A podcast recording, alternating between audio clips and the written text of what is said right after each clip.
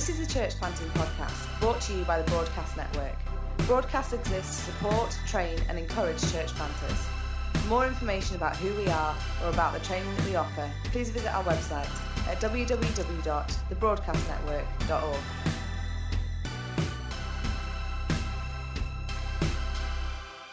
Hello, everybody. Welcome to the Broadcast Podcast. Uh, today is our second episode talking about what we've called the culture war. Um, it's myself, Tom, who's the director of broadcast, and Tim Simmons, uh, who's with me at Christchurch, Manchester. So, Tim, how are you doing today? I'm good, thank you, Thomas. I'm good. I'm mourning Manchester United's appalling weekends against Man City, but that side, I'm doing fine. Cool. Yeah. Um, last week we started a conversation and we were talking about what we think the culture war is, um, which we're not experts, we're not cultural analysts, um, but we are people who are on the ground, working in church, meeting with people, uh, and navigating these issues personally and pastorally with others as well. So we batted it around a bit. What have we observed? What have we noticed? And we started thinking about how, as churches, do we relate to this? And go back and have a listen. It was a, an interesting conversation. But I think, Tim, we landed somewhere along the lines of we do need to engage. We need to talk about the issues that are polarizing people, that are on people's minds, but we don't want to engage in a war. And we're not out to destroy people, we're not out to take people down. We want to love and serve and help people. Would that be where you think we landed as well? I think so. I think it's worth saying we want to engage with our people as we are a church community together. And these issues are dealt with often in pastoral context and in the walking of life context more than the kind of public statement engagement thing which there is a place for but you but for the reason you, how you introduced us neither of us are cultural analysts. So flying into big public statements can be um can be making more trouble for yourself than you intend. So yeah no you're absolutely right Right. I, I, think what you've just said there in that caveat is a really helpful lead into the discussion that I want us to have today. Because I do want us to think about what does it look like for a church to to helpfully engage in these issues, uh, and what kind of um, engagement would be less helpful, let's say. Uh, and since you started off with the big public proclamation, let's start with with that because sometimes when it comes to culture war, it seems to me, and maybe I'm totally misreading it, but it seems to me that a lot of it is posturing on social media and people making big statements for the reaction they get for making those statements more than doing things that are actually helpful and move the world forward in a positive way. Um, and this is a danger for churches as well. We have our views, we have our issues, we have our, our things that I guess different church leaders will prioritize different questions and issues more highly and less highly than others. But when it's stuff that you care about, there is that desire, I, I find a desire to make everyone know this is what I think, this is where I'm at. Aren't I better than all the other people who don't think the same thing as me? So I'm going to make my Twitter, my Facebook, my Instagram uh, all about those things, which um, many of us do, and it's not that helpful. Um, and then when it comes to church accounts as well, there can be a question or a, a pressure sometimes for a church to engage these issues, not just as individual leaders on personal accounts, but on church platforms as well. Um, what, what's your experience with this? Have you seen it done well? I, I know you um, start by warning us against the, the unhelpfulness of it, but do, do you think there's ever a place for, for these kind of positional statements? Um, I think there are people who are who are just gifted at that stuff. Um, from a, a, communication point of view, I think there's a they they have grace from God to be able to talk about things and enter into debates in a way that works. Uh, I think actually some people there are some people out there who are good at that stuff um, and can do it in quite winsome ways. I think that group of people is quite small um, and it is hard to do. Um, and I would always ask, um, wh- whose heart are you trying to win? Um, so yeah, that. So I, th- I think if you think in public that kind of the social media side of things i think i think when you're right in your description there there can be it can be quite easy to posture and for us to you know kind of flex i suppose these are my these are my kind of social justice muscles that i'm putting onto social media um and i'm yeah it is unconvincing I, having said that i think there is a lot of scope for using that stuff for actually organizing people and you know making change and um to actually put a message out where you can actually do something effective. So I think there is a place for that as well. I think in these things we have to know our heart, we have to know our gifting and, and what we're good at um, before we do that. And then there's the kind of the what we the the public stuff you do in your own sort of like preaching on Sundays, I suppose, mm. and the messages you put out there. Um, and again, I think there are some preachers who are very gifted at dealing with really tricky, difficult things in ways that is respectful and honouring, but is clear. And again, I think it's it's hard to do, and that group is relatively small. And the people who are outside of that group need to be honest about where they are. so, yeah, that that's my my first thoughts. Yeah, um, I'll come back to the preaching point in a little bit because I think it's yeah. worth spending a bit of time on that. Um, but just thinking on the social media side of it, like an example that pops straight to my mind is back a, a, year or so ago when everything kicked off over George Floyd. Um, and that was a, a big storm in terms of people becoming more aware of racial justice issues. Um, the issues weren't new issues around George Floyd, they'd been going on for a long time, but the public conversation around them really ramped up, and a lot of people who hadn't got the issues before were starting to get it. And social media was a place that a lot of that conversation was happening. And as a church at CCM, we were pretty quick to to get involved in terms of our social media. Now that wasn't the only thing we did by any means. We had lots of conversations about how are we doing as a church on race stuff, how are we bringing people through, how are we being representative and thinking in house. So it wasn't that social media was the sum total of our response but we were quick to to engage. We did the um, kind of black square for a profile picture, like a lot of other organisations did.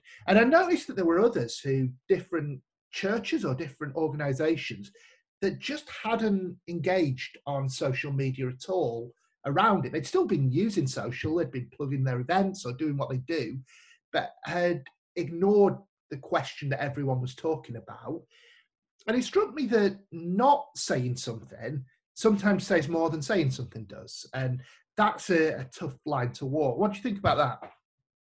Yeah, it was interesting. I think there are a lot of there are a couple of elements to it.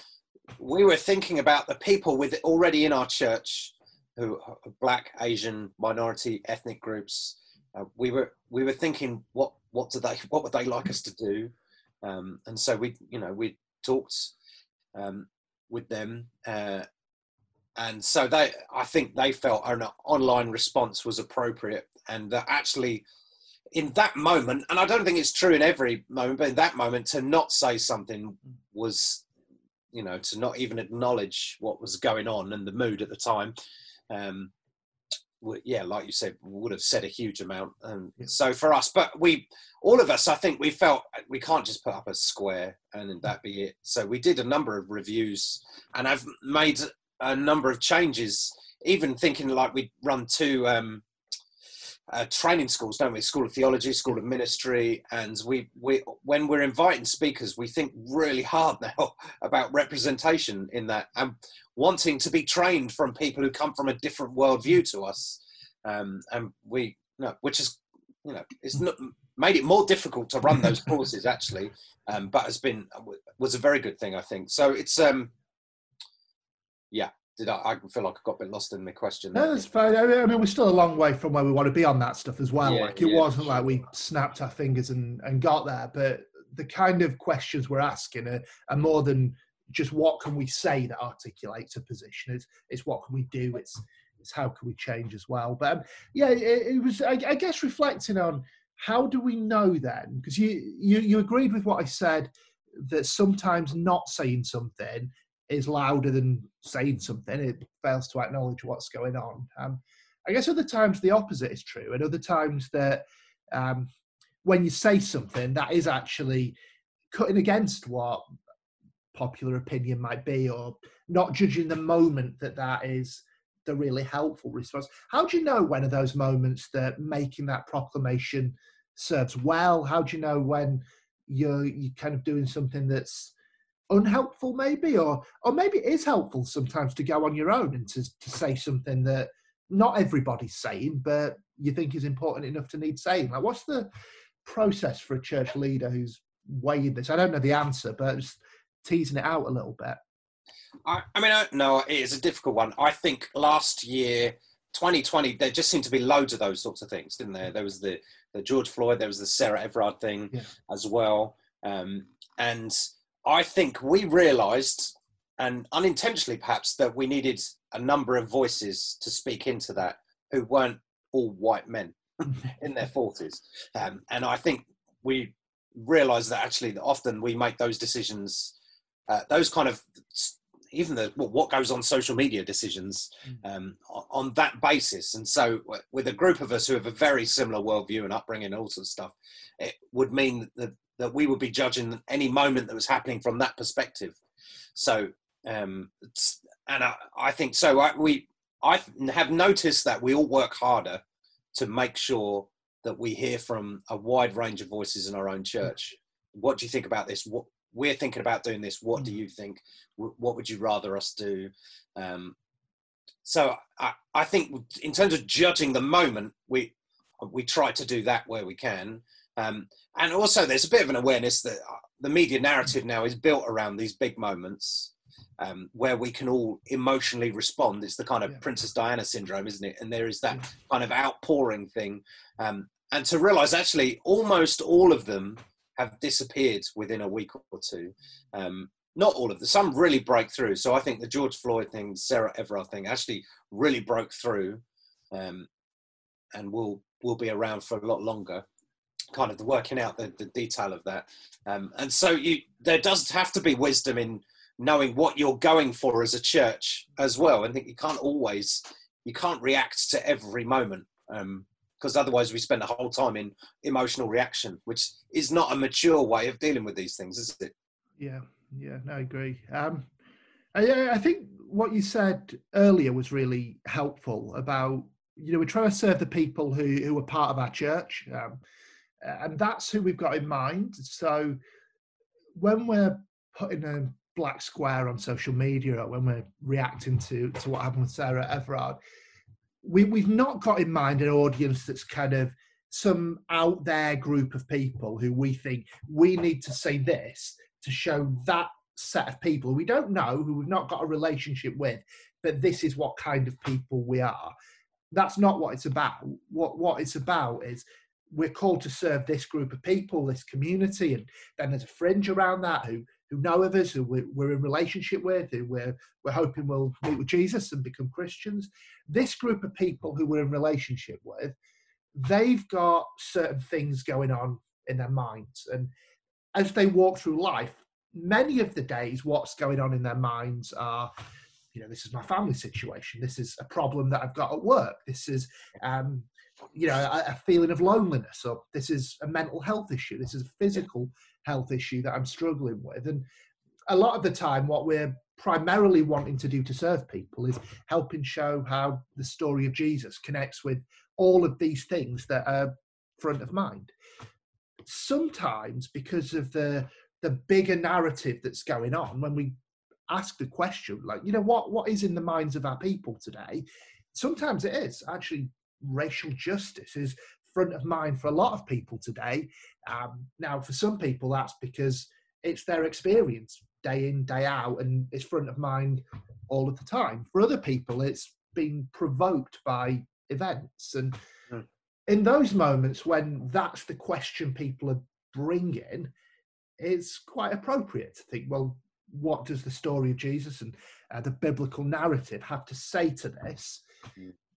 Uh, when we're speaking into an issue that we might have a bee in our bonnet about, but it's not front of mind in our people, then that's a different question, I guess. And that might be a, a good gauge for when the moment is. I don't know. What, what, what, do you think? Yeah, no, I think you might be right. I think for most churches, if you're thinking about all of your public pronouncements, whether it's on a podcast or social media, or that actually almost every church has a very small audience that are going to hear what's said, and most, almost all of it is people within your church and perhaps their social media connections. So, uh, and I, I would say that for most churches that's the case. So when you make these public pronouncements, in reality, most of the time, you are announcing it to your own people and perhaps if they share it on their networks if they want to. Uh, and even then you have to be real about how many of your own people actually look at this stuff and uh, are engaged in in it on a from a social media point of view. So it's a um that i think with it there does need to be a big dose of reality about what public pronouncements can achieve.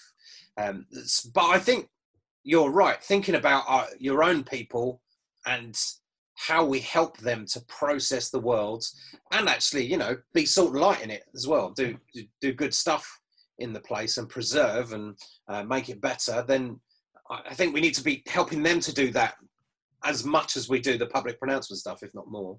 Yeah, yeah. Let's kind of move from the public then to to how we do help people do yeah. that processing, which I mean, preaching's a part of it, isn't it? We we want to teach into um, lots of different issues. Um, I mean, what, what, what's your thoughts on it? Because um, some people would take a, a view of the right way to preach is you pick a book of the Bible, you preach every passage in that book of the Bible till you're finished. Then you pick another book of the Bible, you preach every passage in that. And by doing that, the strength is that you're letting God's word set the agenda, you're letting uh, what you do not be just kind of your own issues that you want to bring, but mm-hmm. what God's spoken about. I guess the downside of it is sometimes for the questions that people are asking, a biblical answer might not come from one specific passage, but might come from tracking a thread through a number of different Bible passages that that speak in. And when we're talking about these front of mind questions, so th- these could be the the social justice things that we're talking about, um, stuff to do with climate, stuff to do with race. You know, there's numbers of things, stuff to do with um, you know gender and things like that. When people are asking these questions, and we do want to teach into it, do you think there's a place for taking time out of not going through books of the Bible to say we're just going to deep dive into this stuff, or do you think it's just a diet of Bible book, Bible book, Bible book, and by time the worldview will be formed that can process it? I don't know if that makes any sense. It does, yeah. I mean, the, the funny thing is the assumption that if you go just work through the books, only the Bible will speak from that. Um, uh, when actually most preachers, even if they're working through just working through books, their own agendas for things tend to come out in the they'll they will find a way um, for that book to represent their view, or or they will go to books that they know do represent that anyway. So it, you know, I it, it's a I, so it depends on you. I, I mean, I think uh, as we approach it, we you know I think we do both, don't we? I mean, we'll we'll go through a whole book of the Bible, uh, and we're asking the question. We're asking what do people want help with, hmm. um, and want questions asking of uh, kind of answering sorry. And but we're also thinking what's god saying? How can we lead people in that? And so we do both things when we're preaching. Um, so uh, yeah, as in all of these things you probably need a number of different approaches to to really help your people to mature and grow using that the preaching element of it. Yeah. Yeah. I mean i think we've got um, a, a situation where sometimes people are asking the right questions and what we're trying to do with a sermon is help give them biblical answers to those questions. Yeah. And sometimes people are not asking the right questions and not asking questions that they should be asking. Yeah. And sometimes what we want to do from preaching is help them understand a new set of questions to ask that weren't on their radar before. Which I guess is your your point on what is God saying. Sometimes God's saying, "Get your eyes on this thing that right now it's not on." Um, so I think there is there is something there. Um, I was always when I was first trained about preaching, one of the things that stuck with me was you should keep politics out of preaching. And you know, I can picture churches, and in my head, the pictures are in America, but I'm sure it happens all over the place, where where churches basically are the the spiritual wing of a particular political party, Yeah. and it's quite awkward sometimes seeing the teaching that comes out of those kind of churches where it, it seems a stretch to get from the biblical text to this political position that seems a bit stronger than Jesus, even in in people's minds. And um, I, I guess there are less full-on versions of that as well, where politics has um, just kind of dominated a little bit more. Um, I even remember around Brexit seeing Christian arguments in favour of Remain, Christian arguments in favour of Leave,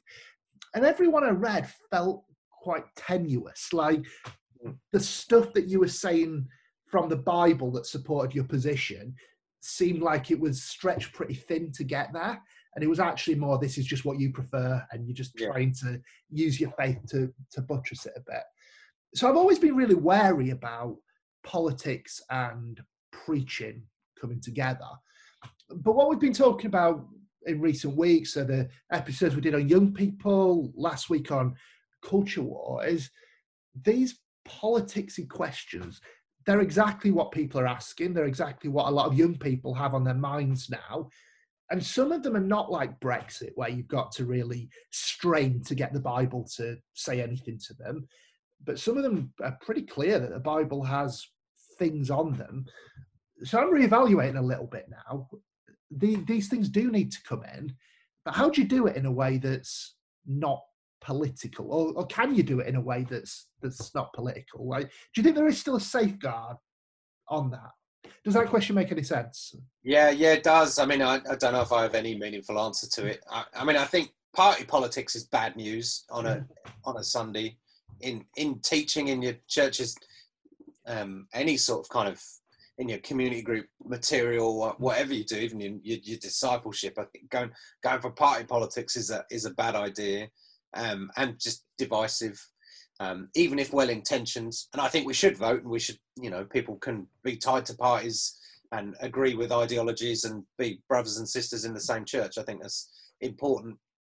I mean, you could quite successfully argue that Jesus was highly political, Mm. wasn't he? And just the, the Yeah. way he said things, where he said things, who he was aiming his comments at, and you know his view on taxation and all sorts of stuff. It, it all kind of comes through, doesn't it? So I, I think as we have to believe that we're meant to engage in the world and make the world better by being spirit-filled, Bible-believing Christians who love Jesus and want to do the best we can in our lives. Mm. And so there's this. It therefore there is politics, isn't there? There is mm. Just in that. There's theology in daily life, and there's politics in daily life. So um, I, I think we have to help people to be disciples in everything that they encounter. Um, yeah I, I mean as i was thinking about it a little bit I, I, I was trying to work out what what's made me nervous about it when you're right it's it's a thing that jesus did engage in and Yeah.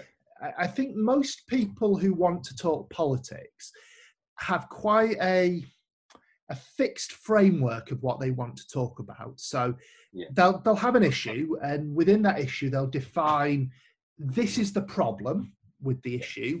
Here's a number of things that would solve that problem, and then it might then align to a particular party that agrees with that assessment of the world. Yeah. And usually, when I think about what they're doing, I sometimes think, okay, you've you've defined a problem here, and I think the way you've defined the problem is it's kind of correct, but I I think when I read the Bible, I've got a different way of articulating what the problem is. I think there are different causes that are in play that you've not accounted for in your political description of the problem, and therefore, when we look at what the solutions are, I think going right back to what's the biblical grounding for the problem here, then outworks into a different chain of logic to reach solutions that may have a lot of overlap with what the people in politics want to say, probably will have a bit of difference as well and uh, a nuanced, different way of applying it. Um, so when we think about an issue like, um, let's say, climate change, um, people will talk about how how that issue plays out in terms of you know numbers of degrees and things that people are doing and temperature. But we have a story that starts with god making a world that was good and giving human beings a responsibility to steward that world and the abdication of that responsibility. And uh, we, we've got a different way of telling the story that i think gives a richer framing of that mm. particular problem the same would be true in numbers of the problems that people want to articulate mm. and therefore we've got a much more helpful and holistic story to tell, which is exactly what Jesus did on the taxation issue. He didn't just get into debates on, you know, the the merits or demerits of Israelites paying taxation to Rome. He got into the idea of, you know, the image of God. Whose image is on this coin? Well, Caesar's. Give to Caesar what's Caesar's, and give to God what is God's. Who's where, where's the image of God? It's people. So mm. give your hearts to God.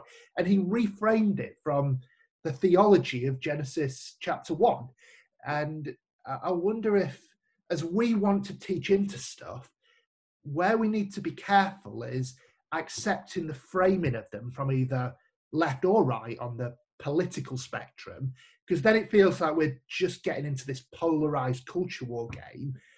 But said, okay, there's a big area here, but let's really dig into what the biblical roots of this is, the biblical thread. So so we're framing it differently. We're telling a different story, and uh, like I heard someone using a different context the phrase "a better story," which is mm. exactly what we're trying to do on some of these issues. And I think when we do that, they feel a little bit less politicsy than the stuff that has historically put me off. Yes, no, absolutely. And in all you said there, the the underlying thing is you're trying to point people to Jesus hmm. as Lord and Savior.